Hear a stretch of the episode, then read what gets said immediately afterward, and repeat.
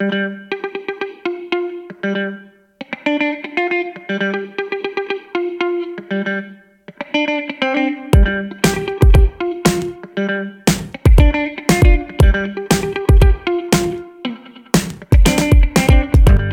back to the Management Lab podcast. I'm Uri Gal from the University of Sydney Business School. And I'm Sean Hansen from Saunders College of Business at Rochester Institute of Technology. There was, I gotta say, Sean, hello, by the way. Oh, hello. that was uh, now I want to hear what you have to say. there was such a stark difference in our levels of energy just to you know kick things off. I, I I'm bringing my A game, and you're sounding like you're about to fall asleep. Oh no, I'm going for sultry. okay. One of my first jobs, one of my first jobs out of college was at a, a credit card company. It was MBNA America, which is now part of Bank of America and uh, you know had to do you know take customer calls, and it, I hated taking customer calls and that sort of thing. But uh, one of the managers there uh, used to tease me and say that every time I answered the phone, it sounded like I was trying to put on some sort of a sexy voice.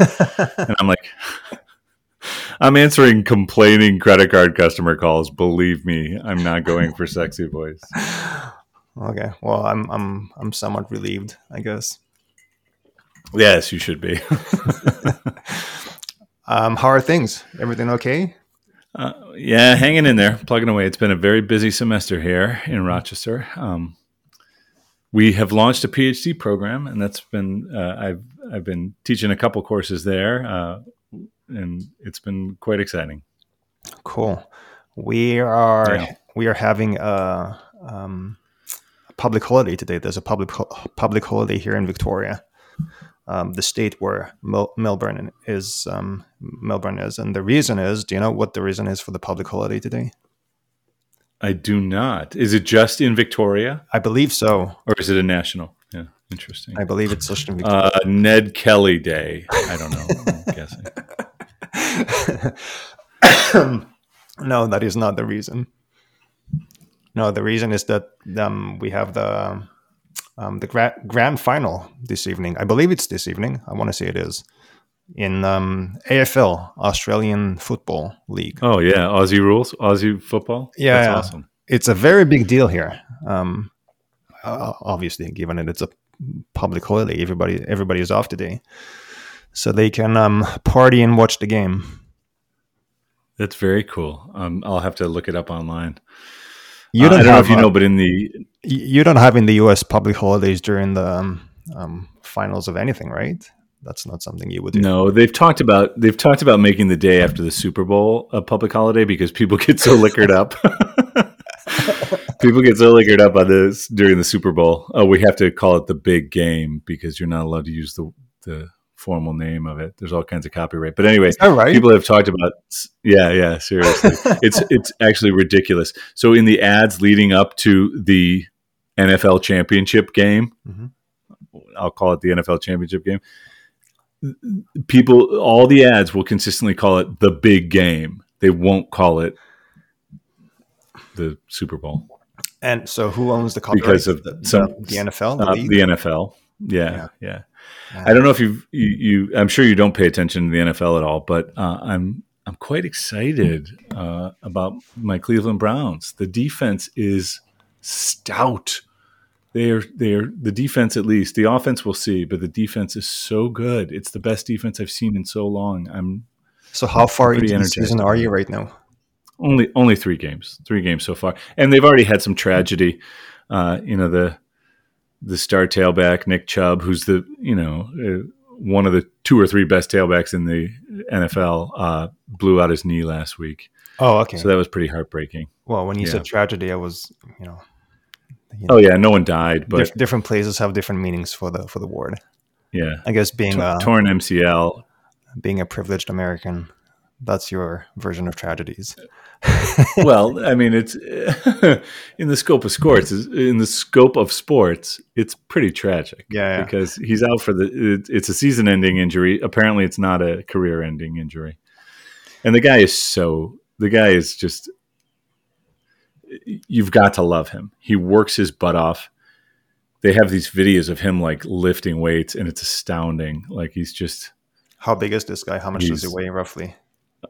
Um, oh, I would guess maybe 210. I mean, he's not a huge guy, but he's strong as an ox and he just works really hard and he's a he's not a, a guy who seeks a ton of limelight. He just, you know, runs the ball. And so I think it was certainly for anyone who's a fan of the Cleveland Browns, it's it was a pretty tragic moment. My my strongest memory of the NFL um, is not a one-time memory necessarily, but it's just the the huge disparity between the length of a broadcast of a game, which would be what two, three hours, something like that. Is that right? Three, three plus generally, yeah. Yeah, and the amount of actual game time, which is like. Well, the amount of actual game time is exactly is exactly sixty minutes. No, no, actual barring actual play, like people doing stuff on the on the field. No, well, yeah. So that actual play would be much less, but the game clock is a total of sixty minutes. Yes, right, right. But um, anyway, yeah, I understand, and I, I dislike that also. You know, I hate sitting through the commercials, so I love when I can bank some, you know, some uh, cushion on the DVR, and I can fast forward through commercials and things like that. But uh, and and uh, what can I say? I love American football. I love it. I could watch college football for hours. Yeah, I think it's one of those things that um, it really helps if you were born into and grew up with, right? That you have a oh, certain sure. affinity that kind of, and baseball is even a, a, stronger case of this, I think, because I've, as much as I've tried and I spent five years in the US, I couldn't really get into it. It's just such a, such an idiosyncratic. Yeah, I love baseball sport. too, but base. Yeah, you're right. I love baseball too, but baseball has definitely uh, faded in popularity in recent years. I will say one of the observations I make about all sports, and I think this is true, is your enjoyment of the game goes up right in line with your knowledge of the game. Mm. And so, like, there's things that I see in a football game, having watched and played football and, and things like that, that, you know, I'll watch it with other people who maybe didn't have the same, uh, weren't as steeped in it and they just don't see the same things. They really don't see the same things. And I think in any sport, that same principle applies. That the more you understand the sport, the strategies, things like that, the, your appreciation just goes sure. up exponentially. I think it's true beyond yeah. sports as well. I think uh, I have a friend who once told me that um, he's an academic and he was doing work in something that I thought was very obscure and kind of semi boring and he told me something that surprised me. He said, "Well, I found it boring as well, but then I started reading into it, and the more you know about this, the more you find the the topic interesting." So I think it goes beyond sports. Sure. I actually thought you were going to say something else. Yeah. I thought you were going to say um, sports become more more interesting the more engaged you are in it, and the more attached you feel to a certain team. Like if you're actually supporting somebody, the you know the the whole thing becomes more more exciting. Oh, that's certainly true. Yeah, no doubt. Which I think that's one of the reasons why gambling, yeah, yeah. gambling increases people's engagement in sports because they once they have money on the line, they have a rooting interest. Yeah, yeah, which kind of leads to um, in kind of a roundabout way, to, um, the topic of the conversation today, which is um, emotions. Yeah, right? And feelings. Um, and specifically, we're going to talk about how emotions are tied into um, artificial intelligence systems, right? So we want to talk yeah. about the. It, it, it brings us back just a little. Oh, sorry. Go ahead. Restart that last sentence. It brings us back to the the conversations we've had before about AI in different contexts. We, we talked about um, productivity and AI and about ethics. Um, and these conversations are obviously not divorced from one another, but today we're going to kind of peel off another layer in this smelly onion and talk about uh, the various interfaces between emotions and artificial um, artificial intelligence. What a compelling metaphor for any of our listeners. Come join us as we peel off another layer of a smelly onion. So where do we yes, uh, where, where do we where do we want to start the conversation? So I think it, it might be worthwhile to talk uh, to discuss just briefly what we mean when we say emotions in the context of artificial intelligence because there's there's a couple different angles that we're seeing that you see in the research literature. Um, one of them is what is called emotional AI, which is artificial intelligence that is specifically oriented around recognizing and responding to human emotion. Mm-hmm. The other is the role of emotions in in people's acceptance of, use of, openness to uh, artificial intelligence writ large. Mm-hmm. And I guess a, a, third angle that we'll talk about is the degree to which and I guess the ease with which people develop emotional bonds with AI systems, uh, which um, we'll yeah. talk about later as well. But the first strand that you mentioned EAI, emotional artificial intelligence, has to do with the development of AI systems that allegedly or supposedly can read and re- read and respond to human emotions um, or expressions of human emotions, and that that element of AI, um, that strand of research and, and commercial applications of AI, I guess, can be traced back roughly to the mid 1990s, right? And the the origination of the concept of effective computing, affective with a with an A. Yeah, affective. Affective, and that came out of MIT, yeah. right? Um, um, a specific, uh, a certain professor by the name of Rosalind Rosalind Picard, right? She she termed she coined the phrase affective computing. Yeah, wrote a book called Affective Computing. I'm seeing. Yeah, okay. Yeah, and the proposition there was that computers should be able to um, um, be programmed in such a way so that they can identify and respond to human emotional expressions. So that's where um, this kind of started in the mid 1990s. But over the years, we've seen with, I guess, the evolution of thinking about this and advancements in technology, um, various commercial applications of, of different types of EAI systems um, that are being used across different domains. So I guess many people have heard about different forms of sem- sentiment analyses that are performed through social media platforms. Uh, but we've seen applications in in other domains as well. Well, and I, I think there's a couple different aspects there. The sentiment analysis certainly has had widespread adoption over the last ten years, and um, I've heard people say that we're even moving beyond that. But you know, that's sort of looking at textual communication and discerning emotional, emotionally loaded uh, commentary to discern, you know, how are people feeling based on the comments that they make.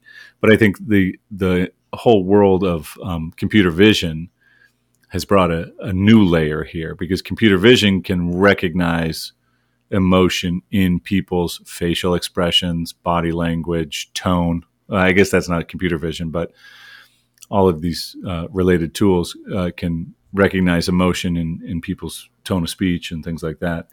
And I think that really uh, takes the entire recognition of emotion to to a very different level.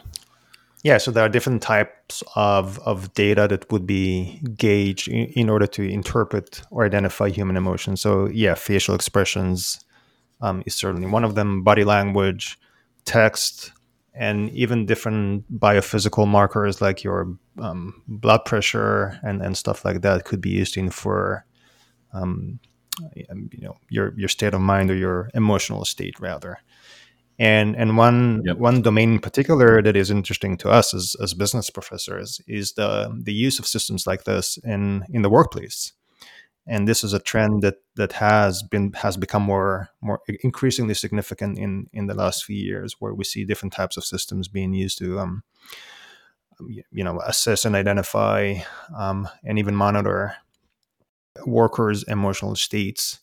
And oftentimes when you look at those systems and you know even the the marketing materials behind them they're oftentimes rationalized and explained in terms of being these um, this technology that can help managers make sure that, that employees are engaged and satisfied and happy and, and maintain uh, across the organization, across the business, high levels of well-being, and also to detect when people people um, exhibit various expressions of being stressed out or burned out or having different types of, mm-hmm. of emotional difficulties. So that that's the way these systems are are often portrayed as as you know tools that can help managers um, maintain the well being of their employees. Yeah, corporate wellness programs and exactly. things like that. Like if helping to identify when interventions might be needed or workload management or you know workload distribution and things like that might have to be implemented to improve uh, employee wellness. Yeah. Now, can I, before we get into any of the research we talked about, when you said at the beginning, you said uh, purported benefits, and I thought I caught a, a tone of skepticism. Is your general outlook skeptical with regard to this EAI technology? in terms of whether or not it can recognize uh, accurately uh, expressions of human emotion. So uh, there's a, I guess the science behind it is is um, split. I think there are some scientific um, s- studies um, that can be used to support this line of, of using EAI systems in the workplace to identify and, and respond to human emotions in an effective way, effective with an E here. But there's mm-hmm. other strands of, of research that I, I guess uh, promote a more skeptical approach to the way this is currently being done. Um, and in fact, one of the papers that, that we read um, talks exactly to that point. This is a paper by Stark and Hoey, The Ethics of Emotion mm-hmm. in Artificial Intelligence Systems. And the, the basic argument that they have in the paper is that one could rely on different modalities of emotions in order to design and develop systems that could effectively read and respond to these emotions. And the argument that they make is that the vast majority of EAI systems currently in the market today rely on this one, roughly speaking, classical view of of emotions. Um, and this the, is what they refer to as basic emotion theory. Um, that's what that's I think that's the main theory within that camp. Yes. Um, yeah. So I believe they refer to this as motivational theories but basic emotion theories i think is probably one of the most if not the most dominant theory in that in that camp. And roughly speaking what what it says is that we have these hardwired modules in our brain um, that produce emotional responses to different stimuli in the environment right? So you see a, a snake and the the relevant module in your brain produces a a fearful response. And we have you know we would have a circuit for fear and another circuit for happiness and another one for sadness and, and so on and so forth. And the reason we have these modules or these this circuitry in our brain is is typically explained evolutionarily from an evolutionary perspective right? We hardwired to um, right. to be afraid of snakes because that's you know we hardwired for self-preservation. So that's that's basically the reason why why um, our brains are structured in this way. But the way this portrays emotions is uh, as a, a reactive kind of biological instinct that that we have. And importantly, um, and specifically the um, the basic emotion theory conceptualizes emotions as this universal thing that we all have and we all basically um, process and express it in a very similar way. So it's completely culture and time independent. Right. It assumes a universality across all human beings. Exactly. And yeah. that's one of the main points of critique about the way these systems, EAI systems, operate is that they're not sensitive to cultural and contextual differences in the way people express emotions yeah and potentially even experience emotions right like I, uh, uh, I think there are there are cultural differences that have been documented in terms of sort of emotional perception in the face of certain stimuli, let's say. Yeah, and there's a whole uh, strand of, of literature that kind of portrays an alternative way of understanding emotions, which is much more interactive and dynamic and, and context specific right? So it's not just a yeah. passive reactive response to a stimuli in the environment. It's actually something that we that we construct actively to engage with our environment in a more active manner. And so, given any any type of um, cues from the environment, we would react to these cues or interact with these cues rather in a more proactive way. Trying to predict what's Right. going to happen next and generate an emotional response that would kind of um, allow us to respond in a in an appropriate way. Um, Yeah, the the one of the there's a couple things that occurred to me in in this review. One, I certainly agree with the point that emotional expression can be culturally specific, um, and actually one of one of the things that jumped to mind for me right away is um, here at RIT. We one of our colleges at RIT is NTID, which is the National Technical Institute for the Deaf, and so we have a large number of American Sign Language.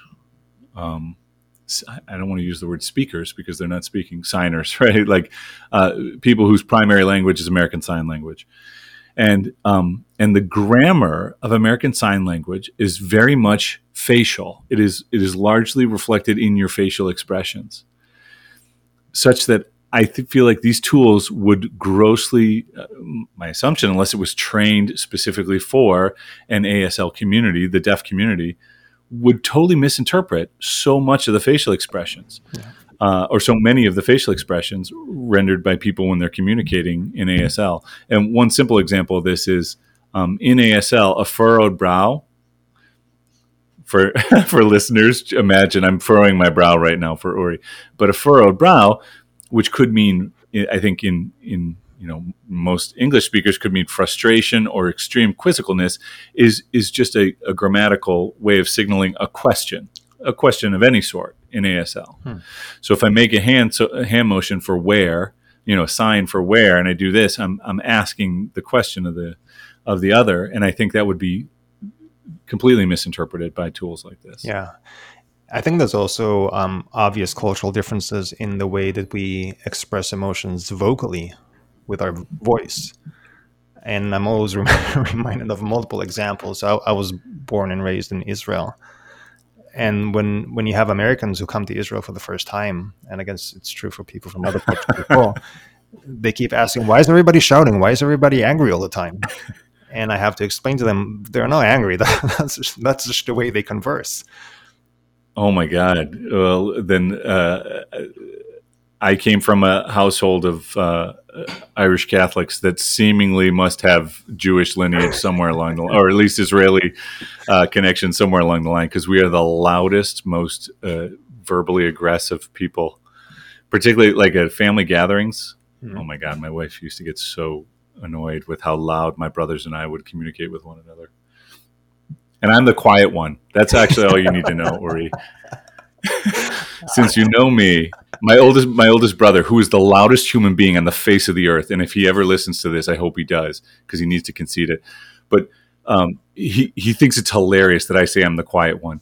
I'm objectively the quiet one amongst my. I have two two brothers. I come from a, a family of three boys, three uh, males. I don't. I can't say boys when we're all over fifty, but um, and it's very obvious that I'm the quiet one in the family, and yet uh, no one wants to concede that point. Yeah. Well, anyway, um, circling back to the conversation that other people might find interesting as well. um, so yes, there are. I, I think you were right to detect skepticism in my voice before. Not not because I'm necessarily or um, fundamentally skeptical about this, but just before the just because the, the science is kind of split about the way um, these these current systems are are designed, which is based on this universal understanding of emotional expressions. And Right. interestingly, uh, we looked at another study by um, Corvite et al. from 2020, just a very recent study, in fact, that looked at at people's um, attitudes about about these sort of technologies, and they found um, some interesting stuff actually about um, some of the main concerns and and hopes that people have in relation to the use of these technologies in the workplace.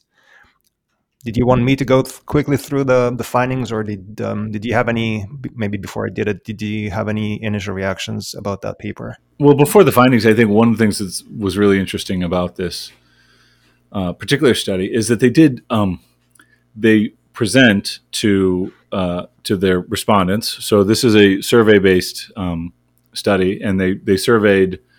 Um, they drew a survey of 500. I think it was roughly 500, uh, a sample of roughly 500 that reflects the the population of the United States, and then they deliberately oversampled on top of that for members of marginalized groups. So, uh, racial or ethnic minorities, uh, gender minorities, which is not women in this case, even though we, since women are actually a majority on the face of the earth, but it's uh, people with al- alternative gender identification outside of the traditional binary. Um, and then also people with uh, prior experience with mental health. So they deliberately oversample for for people in those categories, and and essentially ask them.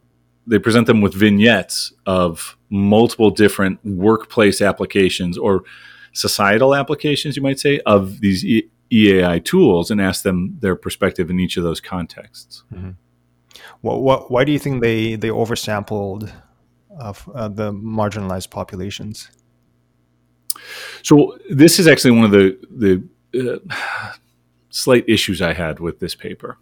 So the paper specifically presents themselves as uh, as approaching the analysis of these tools from a relational ethics lens, but they never then say what relational ethics are. They never explain relational ethics in the abstract. Uh, relational ethics, for for listeners, is a particular school of or a, uh, a, body of ethical theory that comes out of feminist ethics, and it posit it basically argues that you know much of traditional ethics, things that you and I have written about, for example, come from a Western and male context so that they're very much focused on individual. You know, virtue ethics is about how do you live the right life as an individual, you know, a good life as an individual. How should you, how should each of us individually act in a given context? And so the, the, the key insight from relational ethics is, that, or argument from relational ethics, is that ethics are fundamentally tied to relations, human relationships. And so that they can't, or again, from this perspective, shouldn't be analyzed in the abstract. They have to be analyzed in context, in the context of relationships and how one is caring and supportive of others. So I think that is why they they deliberately oversampled for marginalized groups. But there's nothing in this analysis that suggests to me that other than that sampling, that it's a relational like I, I, I feel like there's an uh, a rhetorical gap there. Mm where they say it's a relational ethics lens, but basically relational ethics only is operative insofar as you know we're asking people in marginalized or placing an emphasis on people in marginalized communities their perceptions of this particular phenomenon. Okay. Let's look at some of the the findings that they had. Yeah. So um, let me um, point out a few pointers that stood out to me. And if you have any reactions, I'm going to go through them. If you have any reactions, just let me know what they are. Should we do that? Sure. Okay. Yeah. So about 32% of the participants um, didn't deem EAI, emotional artificial intelligence systems, to be beneficial to them at all. So about a third of the respondents just didn't see any benefit in using EAI in the workplace. Roughly more than half of the respondents um, respondents had concerns surrounding privacy issues and about how the use of EAI by employers can contribute to their worsened well-being.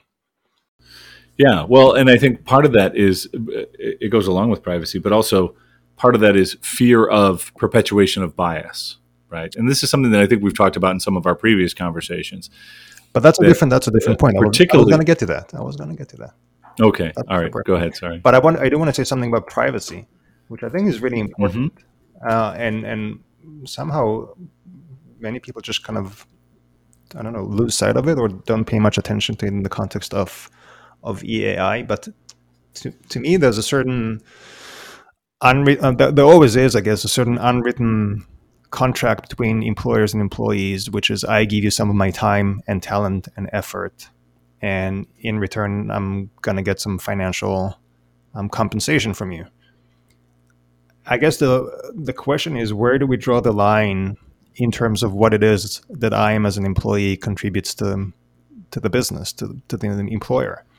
And it seems like over time, um, it's kind of a uh, the line keeps moving, right? And it seems like mm-hmm. employers want more and more out of their employees. Because I think there's an argument to be made that my emotions, my feelings, and forgive my language, are none of none of your fucking business. it's my my private, individual, personal state. You, it's yeah. got nothing to do yeah. with you. Um, why would you be, uh, as an organization that I'm working for, what business do you have meddling with my emotions and feelings?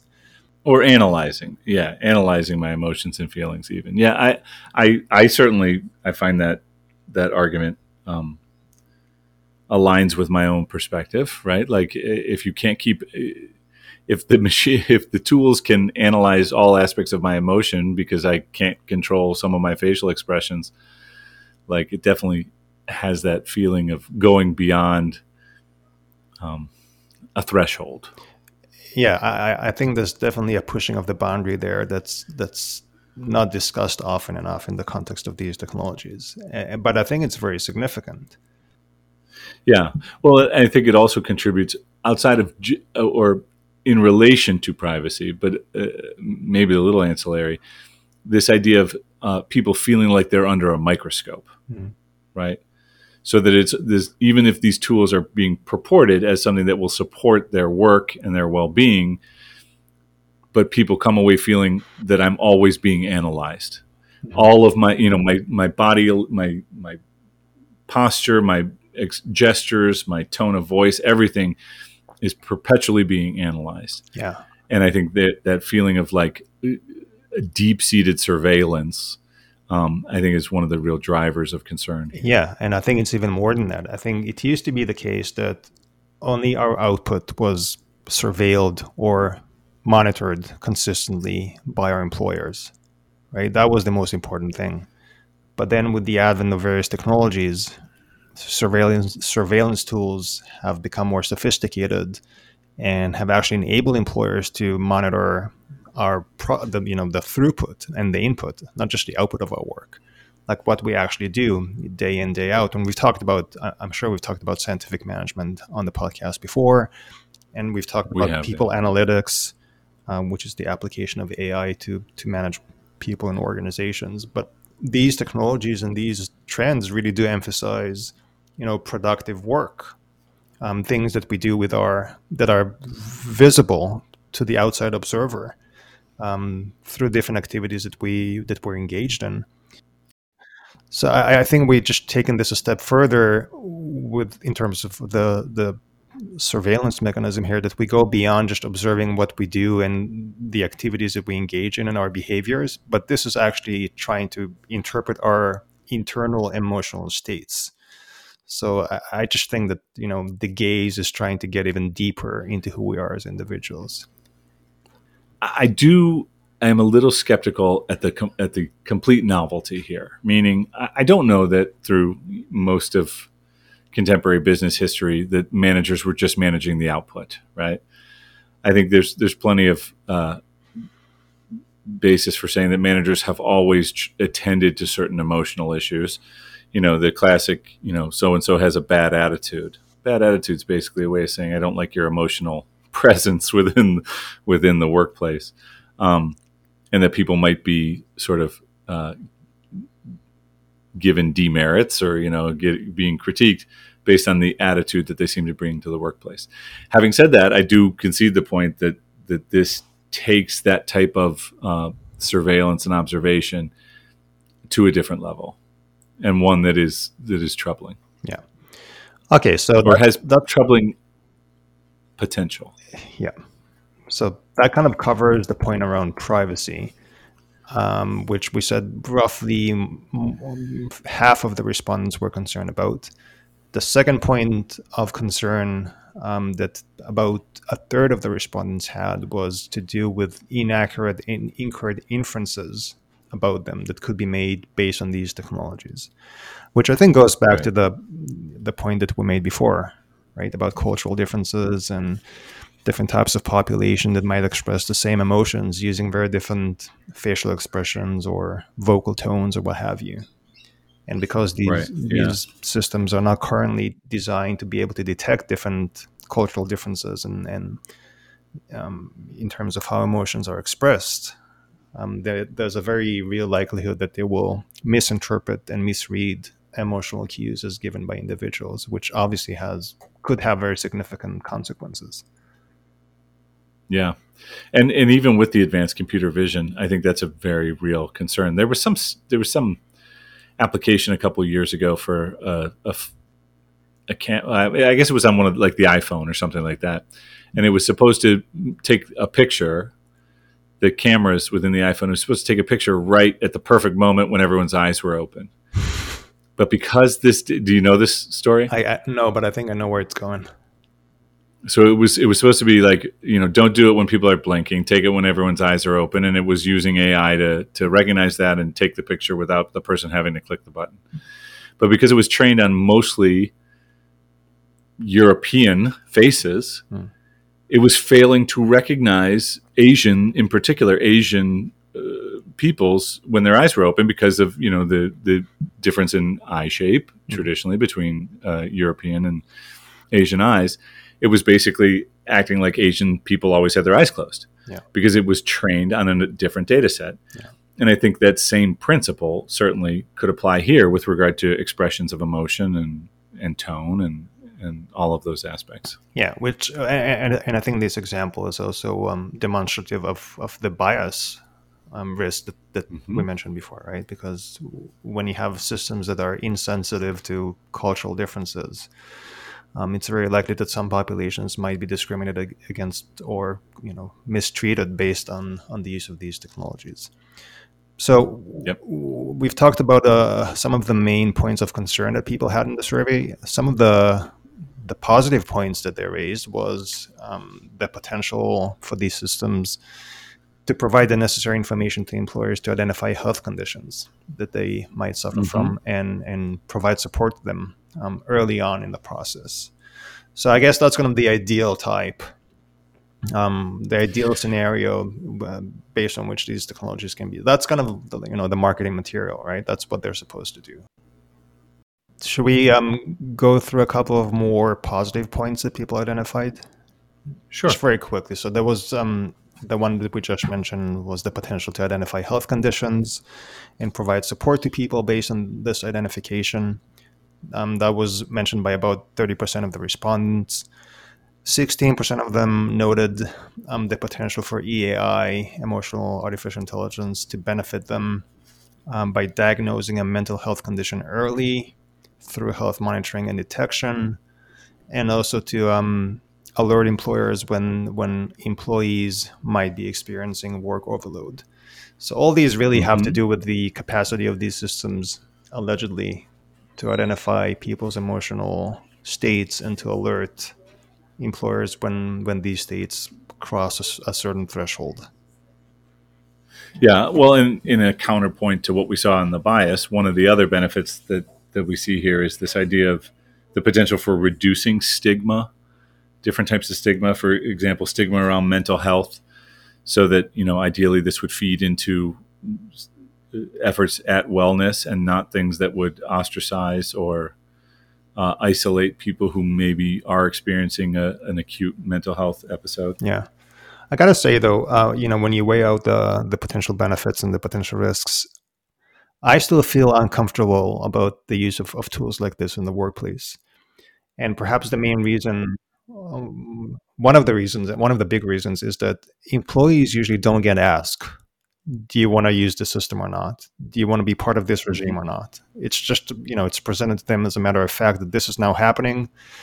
This is what we do. This is what we use in, in this organization. And you, you know, like it or not, you're part of this now.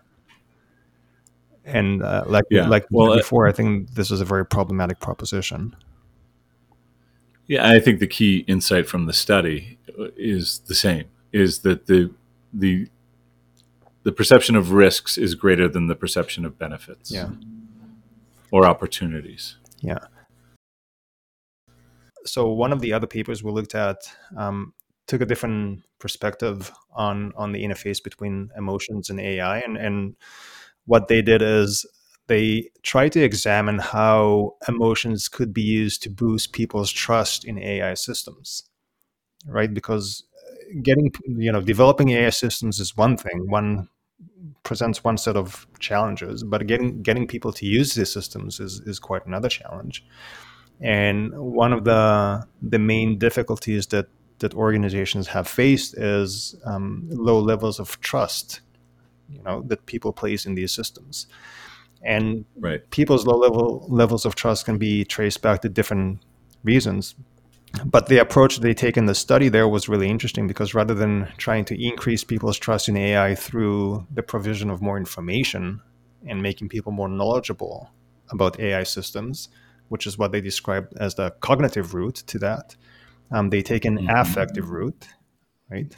And they, mm-hmm. um, by by um, utilizing people's emotions to increase their, their trust in in AI systems, which I thought was a very interesting approach. And the way that they did that is by priming um, different types of attachment styles in people. Right. Right. So the basic premise. So attachment. Oh, go ahead. Go ahead.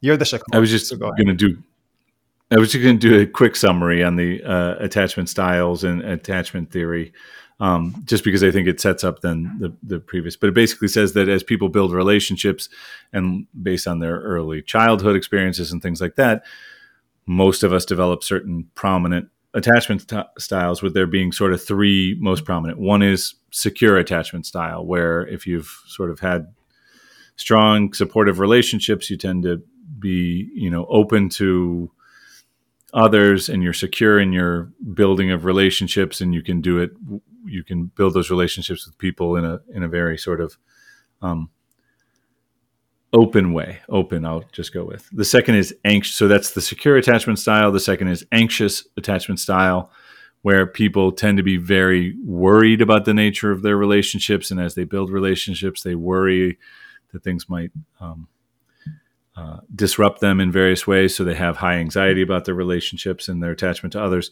And then the third which usually is from people who have had fairly dysfunctional upbringings or uh, lack of support in their in their early development have an avoidant attachment style. So that's the third where they will tend to try to avoid attach getting getting into relationships that entail substantive attachment to others. Yeah. So they did a few studies uh, they conducted a few studies in this paper. The first one was a survey study where the they examined the relationship or the correlation, I guess, between different forms of um, different styles of attachment and levels of trust in AI, right? And so they did a regression analysis, and um, as per their prediction, they found a significant negative relationship between attachment anxiety, which is the one of the three styles that you mentioned before, the anxious one, yeah, and trust in AI, meaning that um, when people had people who had attachment anxiety exhibited lower levels of trust in AI systems.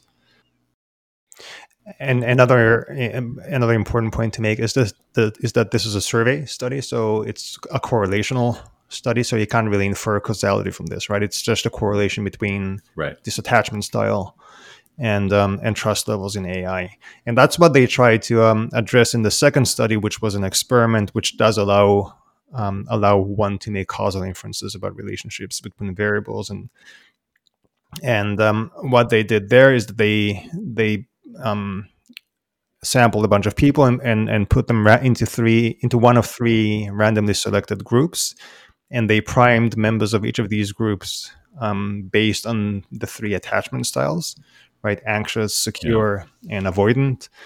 And then they tested um, these individuals' trust in AI, and there they saw, uh, again, consistent with their prediction, that the people who were primed to um, um, um people in the secure group exhibited the most or the highest levels of trust in AI followed by avoidance, and lastly, um, anxiety. Uh, can I just put a quick note in because I'm not sure everyone would know what priming is. So in this case, priming means they they deliberately ask the subjects in the study to think through a scenario that would tend to get them to think about one to think in one of those three uh, attachment styles. You know, the secure. Uh, think about a strong and abiding relationship that you've had, and yeah. why is that so important to you? In the anxious, think about a relationship you, you've had that that fell apart, no matter what you did. And um, so those, you know, get, talking people, asking people to think about those examples gets their headspace uh, moved into essentially one of the attachment styles, and so that's what we mean by priming. Yeah, yeah. Um, and and the results, like we said, were consistent with their prediction that, which is that the secure attachment style is um, most strongly related to um, to trust in AI. And I think that's an interesting study. I think it was yeah. um, kind of revealing because that's something that um, I hadn't considered before. and of course, they they take this to a, a, kind of a practical through a practical lens, which is that you know now that we know this, that attachment styles can actually impact have an impact on people's trust. We can actually do something about this in order to boost people's trust in AI systems mm-hmm. and make them um, use them more more frequently, more consistently. Yep, absolutely. I, I thought that was interesting as well. And then the third study basically pushed that a little further as well, where they again did some priming conditions and uh, yeah, so they compared a secure style uh, with a neutral style. Oh, actually, actually, neutral prime, right? So neutral. Yes, right. the neutral prime was they asked people to recall uh, a mundane task that they had to do. Mm-hmm. The secure style was similar to the to the one that they had before, and they also had a positive prime, which had nothing to do with attachment at all. It just had to. They, I think they they asked people to recall a situation where they won a free vacation or something. Is that right? Am I getting this right? Um, I don't recall the specific. Yeah, I, I, think I think that's the one that the, that's what they used. They asked people to recall. But the point, yeah, just to the upshot was again to experience a positive affect that had nothing to do with attachment. Yeah, right. And the the upshot there is again that essentially it's the um, security condition that uh, people who've been primed for uh, security, you know, security attachment, have greater trust than people primed for the neutral. So the security priming seems to make a difference. And even more trust than the group, the positive group, right? The positive affect group that had nothing to do with attachment. Right, right. So this bolsters the idea that attachment principles do matter, right? Yeah, so that was very interesting. I thought that was very a very interesting study. I liked it. I will say this. Again, all of the effect sizes for any of the attachment styles were fairly low, were those 0.05. Mm-hmm. And that's fine. Again, it's it's statistically significant, so it's an interesting finding that attachment style matters for trust in AI.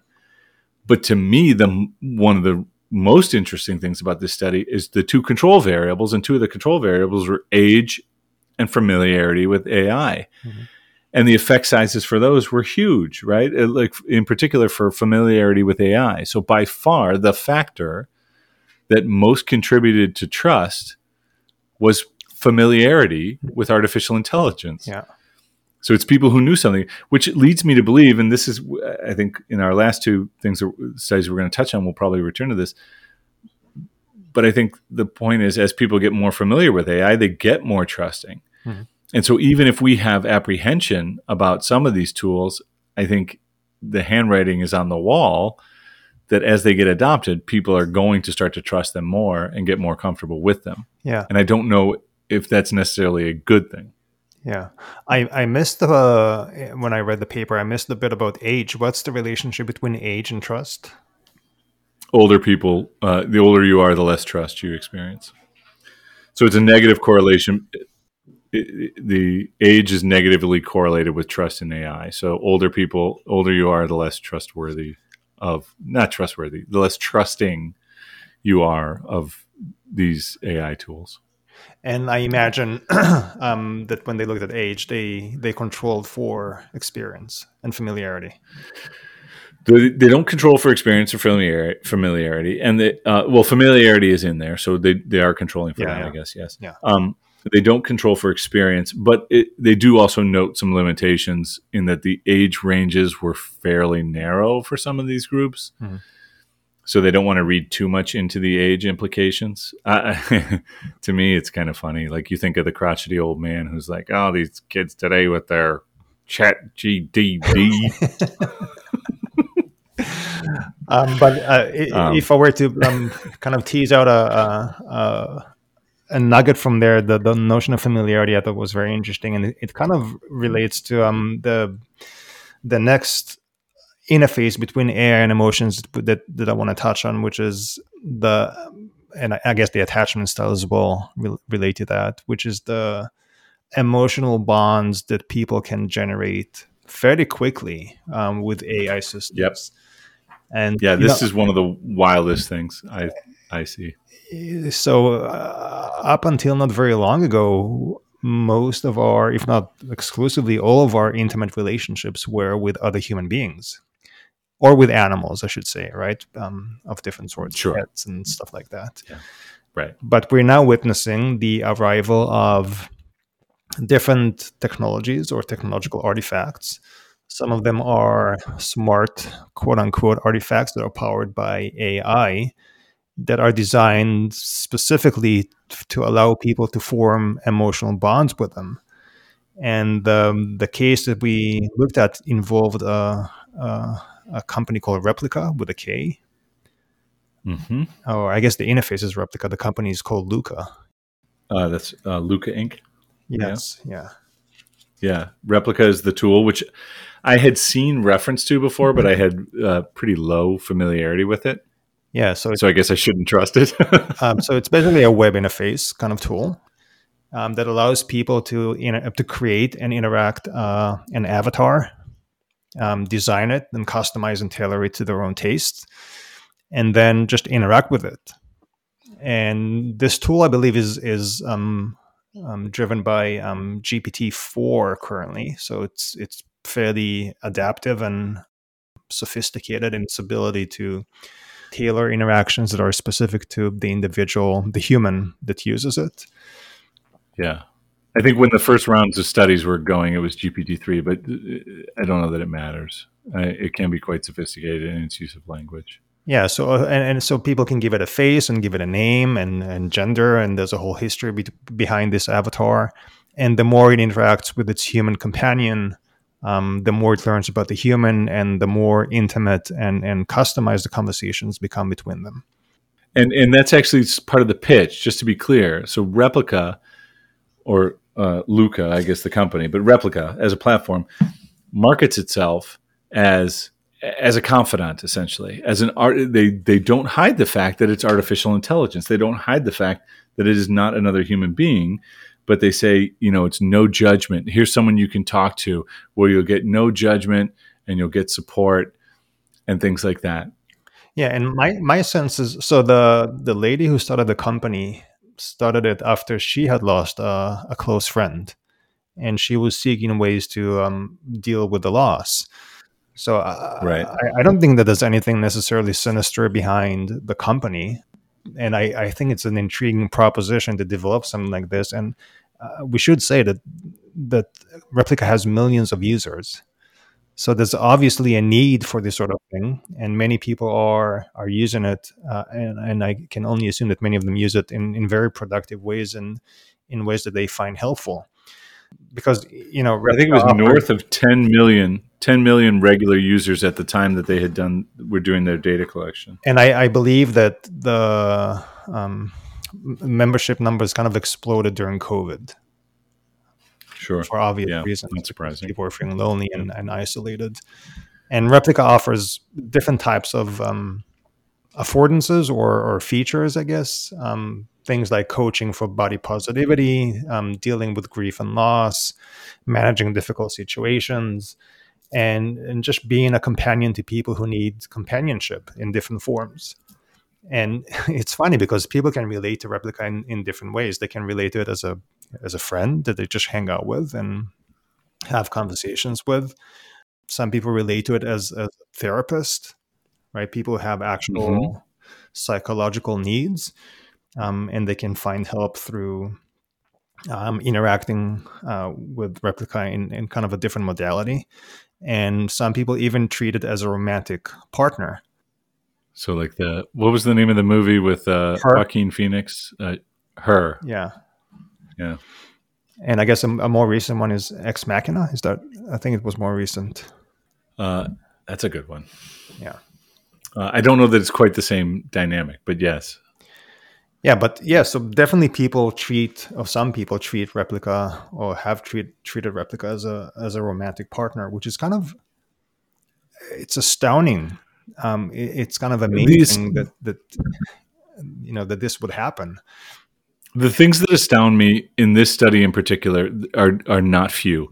Um, one of the features that you didn't mention that I'm going to go ahead and mention now is bidirectional exchange of support, meaning that Replika tells the user about their own struggles, about its own struggles, her own, his own, whatever you know the avatar is.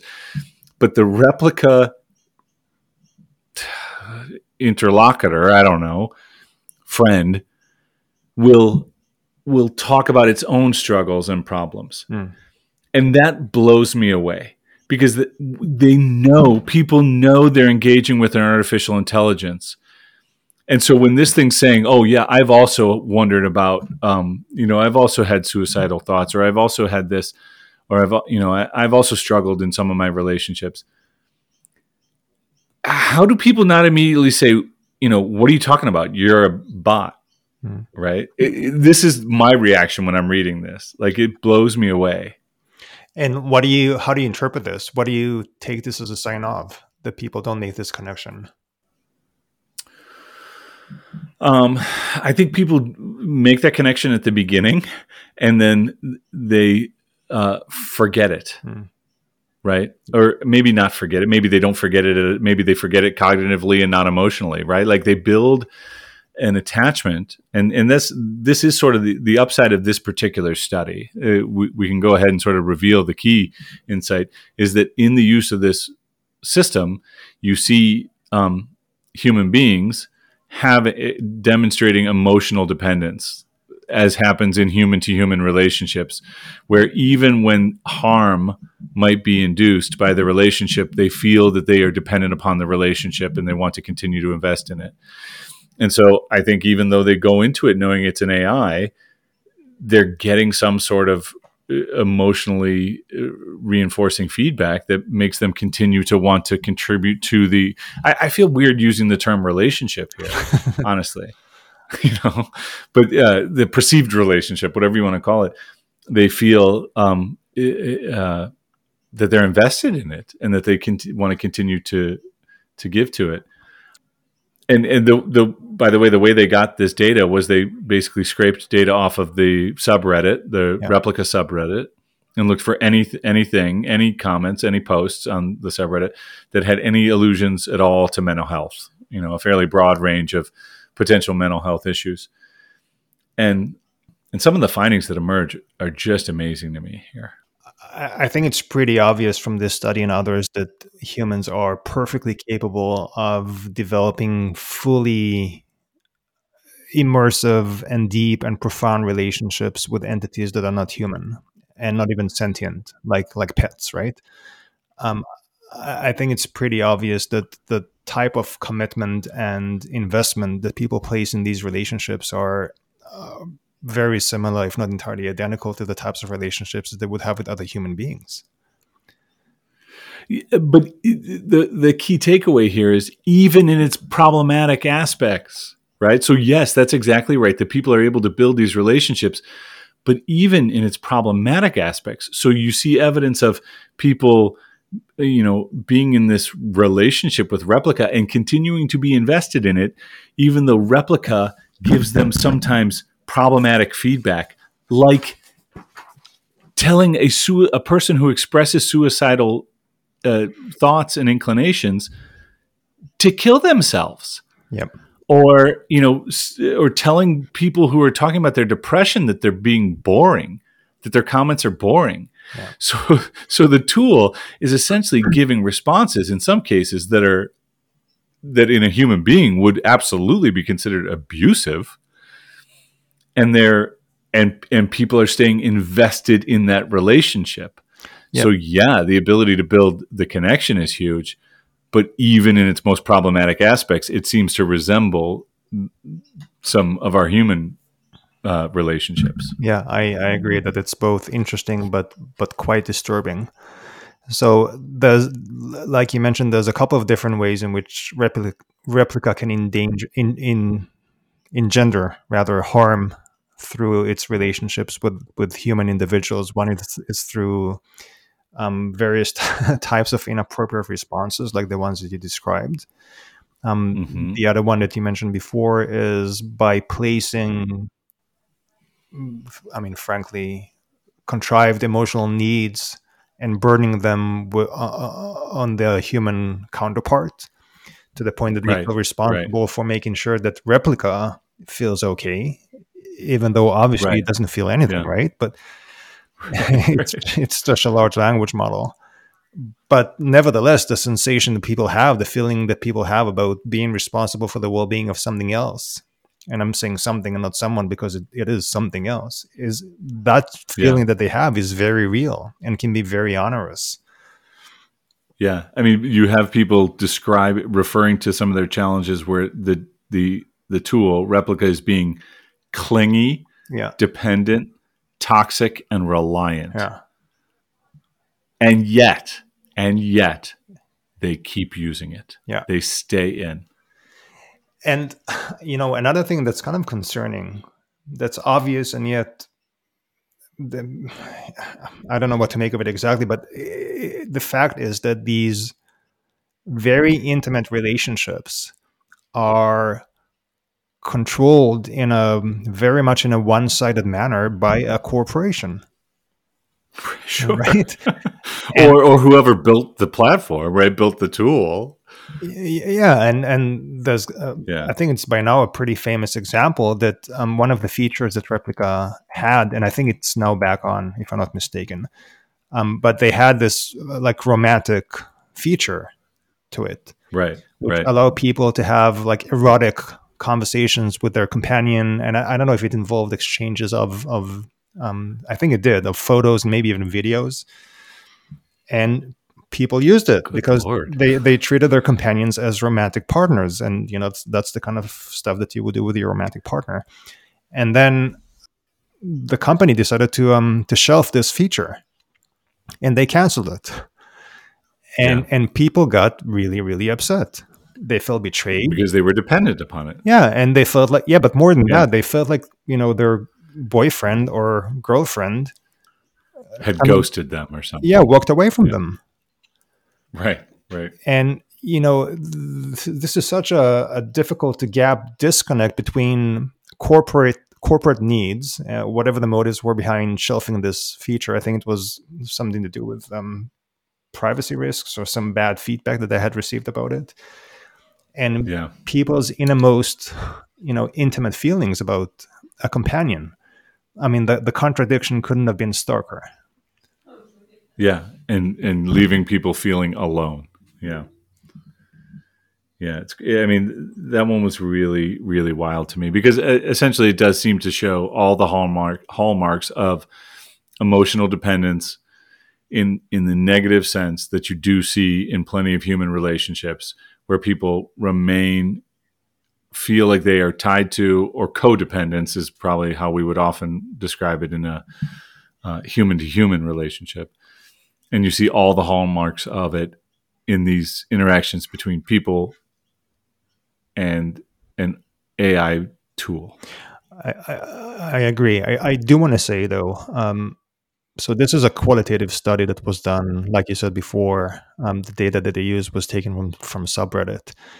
I don't want to take away from what seems to be the fact that many people, and we did mention this before. I just I want to make sure that we don't lose sight of this. Is that many people do you use Replika and, and find it very helpful right so I, I don't want people to think that we're you know this is a smear campaign or anything like that i i think this is like many other phenomena or technological phenomena eh, you know there's contradictory outcomes here and we need to consider both of them yeah, and I I can see that point as well. I mean, since Sigmund Freud, we have recognized that sometimes there is some value just to talking, right?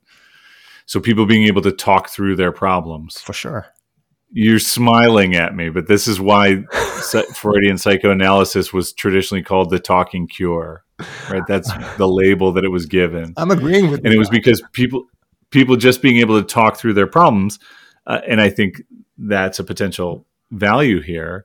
Um, but I can't say that I wasn't troubled by some of the dynamics observed. Yeah. So uh, this is a case of uh, a piece of technology that's fairly sof- well, very sophisticated in its design and the way that it's driven, right? Because, like we said before, it's very mm-hmm. modular. People can custom customize their avatars in in a bunch of different ways, and it's driven by a very sophisticated large language model. But the um, the last study that we read um, demonstrated a fairly similar phenomenon in terms of people developing emotional bonds with um, a non-human entity, but an entity that's that was much more rudimentary in its form and design. In fact, it was a simple. Yeah, block. this is the w- right. Uh, uh, um, I don't. I don't know that it was able to do anything. Right? Or not? No. So it, it, it it's so the paper is by Mullen et al. Mm-hmm. Um, by the way, I'm not sure that we mentioned the name of the previous study. The previous study is called Too Human and Not Human Enough A Grounded Theory Analysis of Mental Health Harms from Emotional Dependence on the Social Chatbot Replika by Laestadius et al. in New Media and Society. So we'll get that one in there. Mm-hmm. This this other one that we're talking about now uh, by Mollin et al. is in a, uh, ACM transactions on human robot interaction, and it's called Bonding with a Couch Surfing Robot. And this is the one where I don't even think AI is is the right term here, right? It, we might call it a robot, but it's certainly not artificial intelligence because this robot they call it Blockbot. And what they did is they gave it to households. They did a you know they they would let people have this. It's a little cube. It has a face on it, a smiley face, and the only behavior that it demonstrates is when it plugs in, the smiley face turns to a sleeping face. And if you unplug it in the morning, it'll turn on again. But it doesn't talk, it doesn't interact, it doesn't do and this was deliberate, like part of the deliberate design of the the study is to make is to reduce anthropomorphic characteristics. So they didn't want it to look cute like a human being or a teddy bear or something like that. So it can't be can't have, you know, human like characteristics. Yep. Um, and so it's just a cube and it can't have or it, ha- it has minimal human-like characteristics because it does have a smiley face on it. Um, and it has to have minimal behavioral uh, human or uh, zoological like it can't be like a pet either right? So uh, behavioral characteristics. So it doesn't do anything. Yep. like this is the thing that's crazy to me about this. This thing doesn't do anything. It just has a face that can that can go to sleep. And then they said to the people like they put a message on it that said i want to see the world. Uh, will you welcome me into your home? And when you're ready you can pass me on to somebody else. And then and then they wanted to see what people did and they could send messages back to the the uh, researchers because there was like a, a phone attached to it or something that they could send messages about blockbot their blockbot and the amazing thing is people absolutely get attached to the thing. Yeah. To a significant extent, extent people are getting attached to it. They name it, they give it a gender, mm-hmm. they attribute intention to it. Mm-hmm. I forget what some of the names were, but like Brenda, uh, I think they they take Brenda. Yeah, yeah. There there was a couple uh, traditional names.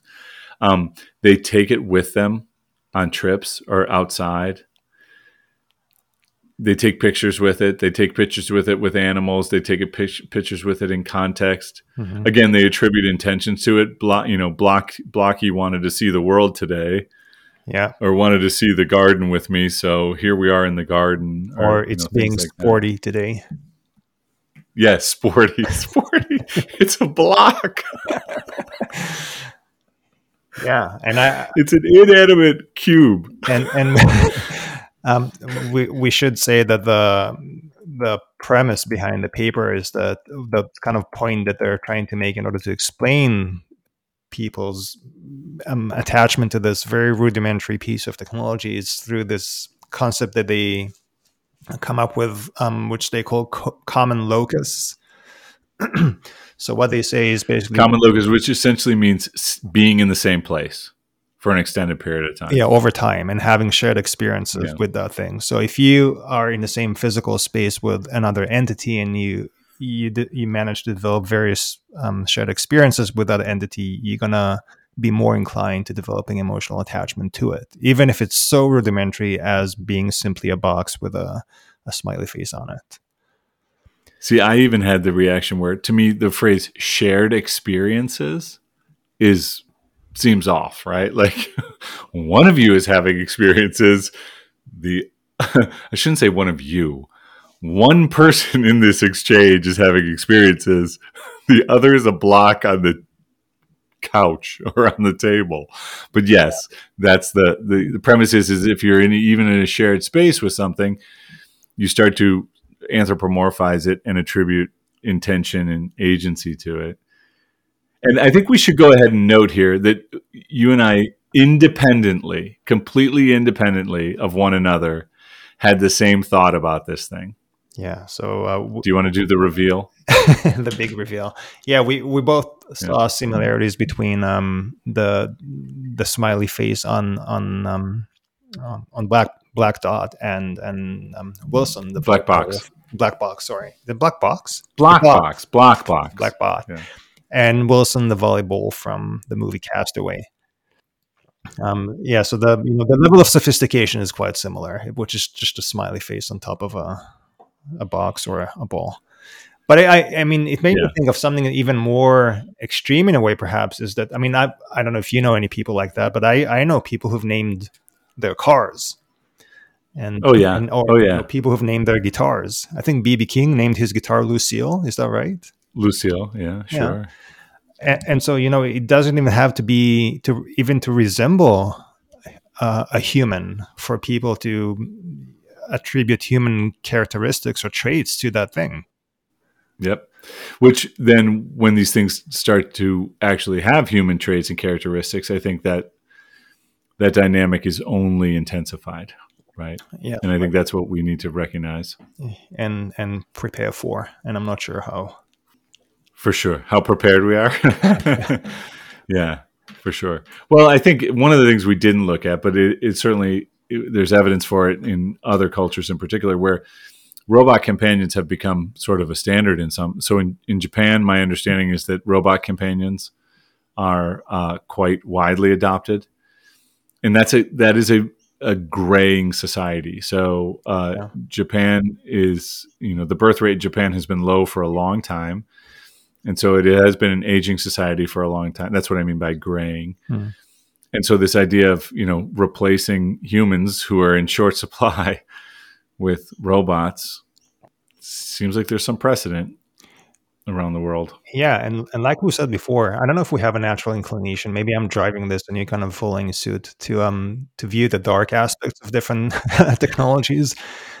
But like we said before, I, I, I don't know that these technologies are necessarily. I, I don't think they're necessarily bad. I think there's cer- certainly certain aspects of of using these uh, these tools for emotional support that we need to be aware of and and even concerned about, but uh, still recognize that there are some obvious benefits that people gain from these interactions that are very real and and meaningful. So it's not all bad. Yeah, I guess is what yeah. I'm trying to say. No, I think it's valid. Um, do we want to talk about managerial implications, or have we run too long? And uh, well, let's just let's, let's wrap up the whole the whole discussion. Um, and and yeah, I guess we touched on we mentioned various aspects or interfaces between AI and emotions. Um, we we talked about emotional AI systems that are used in the workplace to detect and respond to emotional, uh, to human emotional expressions. We've talked about some of the, um, you know, main benefits or hopes um, and aspirations and the, the, the positives of, of using these tools like that, but also some of the the concerns that people have about them. And we talked about how emotions can be leveraged to increase people's trust in AI systems, which I guess can be a positive thing. and managers would be wise of, of wise to consider both both of these things, right?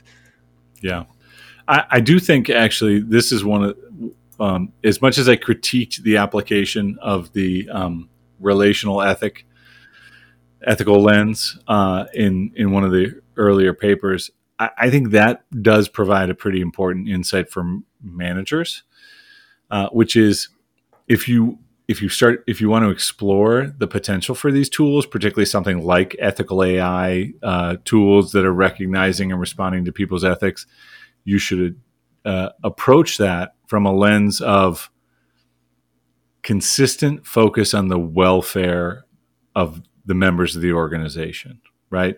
So if we're going to adopt these tools how do we make sure we're using them only in ways that will enhance the well-being and comfort and support of people in the organizations and being very careful to avoid things that encroach upon privacy and you know have the potential to engender feelings of surveillance and things like that so this is where i think that um, relational ethical lens would be well warranted for managers in approaching this entire class of technology well spoken. I can only hope that managers worldwide will um, follow your advice and and use these tools ethically. And in fact, that the designers and developers of these tools would will develop and design those with with these intents in mind.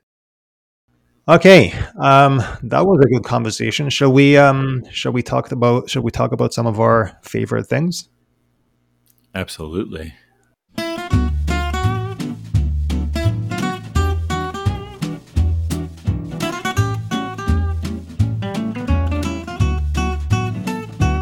So I think we were going to do albums, favorite albums, music right? albums. Yeah, yeah, musical albums, as opposed to photo photo albums. My favorite is the one. my favorite is the one from 2007. Mine is um years one to three. yes. No musical albums. You want to go first? I'll go first. Yeah. I've I've thought about this one long and hard for about ten seconds because that's all all that I need to um, make up my mind about probably my favorite, at least in its genre for sure, my favorite album of all time. And this is Ten by Pearl Jam. Oh yeah, which I think came out in 1991, thereabouts. Uh, that was the year I graduated from high school, so that sounds about right. I'll I'll check it while you're talking. I, I was about 15 or 16 when it came out. And I just remember playing this album in, in a loop continuously. And every single song in that album is just a, a smash hit. That It's just so good. And it was one of the first bands, Pearl Jam, that um, you know that that represented the grunge movement out of Seattle and that area of, in the U.S and they're obviously still alive and kicking today and and, and writing and, and performing and they're, they're, such a good band and and it was so original at the time and and Eddie Vedder's voice left left such a, a lasting impression on me. This kind of rusty yet very expressive voice and and I don't know if you remember any of the videos or the live performances from back in the day but he had this long hair and he Cat kind of had this upward gaze when he sang, and it was just so um, intense and and yeah, I still vividly remember my reaction um, to the music when I was like 15 or 16, and that just stayed with me. Yeah, I'm, uh, I am absolutely a Pearl Jam fan, so I completely agree. uh, on that one. And of course, I remember I love Eddie Vedder's voice, except for when he sang the national anthem for the Cubs, or like "Take Me Out to the Ball Game" for the Cubs when they were playing the Indians, the now Cleveland Guardians, then Cleveland Indians in the World Series. That kind of broke my heart. Yeah. um, but other than that, uh, absolutely, I completely agree again that was that was the year of my that i graduated from high school so it was 91 and uh, yeah that's that's a those early 90s that grunge era is a wheelhouse for me for sure mm-hmm. uh, my favorite album and i think it is my favorite album is um, graceland by paul simon so i'm going back even further than you because graceland was 1986 and uh, similar to you, every single I, I, love every single song on the album, but it was the I shouldn't say originality because uh, basically, you know, the music that he's playing is is very much Ladysmith Black Mambazo, which is the band that backs him up on much of the album, had been a band for a long time. So this is this South African music, but it it introduced that sound uh, to the United States in in you know there's there's lots of uh, potential for critique here because you have sort of uh, a, a, white guy who has to introduce this South African sound, uh, musical sound to the U.S. But um, but it just uh, I loved the every aspect of it from the beginning and just the, the the rhythms. And it was unique to me. It was certainly you know I had not listened to Ladysmith Black Mambazo before, and so it was such a sort of new experience for me all of those rhythms. And i i still go back and can listen to that album. When i got a, a vinyl player a couple years ago for christmas the album that uh, susie got uh, for me with it was uh, graceland because she knows how much i love it yeah yeah and uh, I, I, gotta say paul simon um, I, I, don't know that album that well i know a few songs out of it but he's such a gifted composer i mean he's so melodic and um, I don't know. To me, as a, as a non-American, Simon and Simon and Garfunkel have a or had, I guess, a, a unique gift to kind of so expressively portray American life. Yeah, for sure. Some yeah, that that was the background music to some of my my road trips in the U.S. I guess I'm I kind of have um, these memories that um, um, where this music is anchored. So yes, I I'm I'm all with you on this recommendation. All right, so we'll each go back and listen to the the uh, album and the other. Sounds good. That'd be good. Okay. All right, good discussion. It's been a pleasure. Yeah, absolutely. All right, talk to you soon. Bye. Later.